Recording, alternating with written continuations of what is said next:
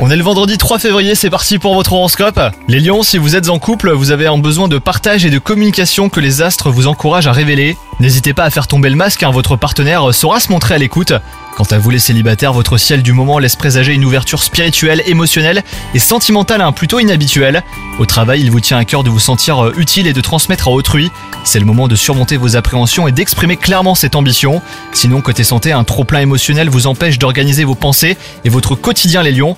Donc prenez bien le temps de faire une pause et de ne penser euh, qu'à ce qui vous fait du bien. Ce qui peut vous aider, un environnement calme, par exemple presque isolé, après quoi votre corps et votre tête se montreront plus coopératifs. Bonne journée à vous les lions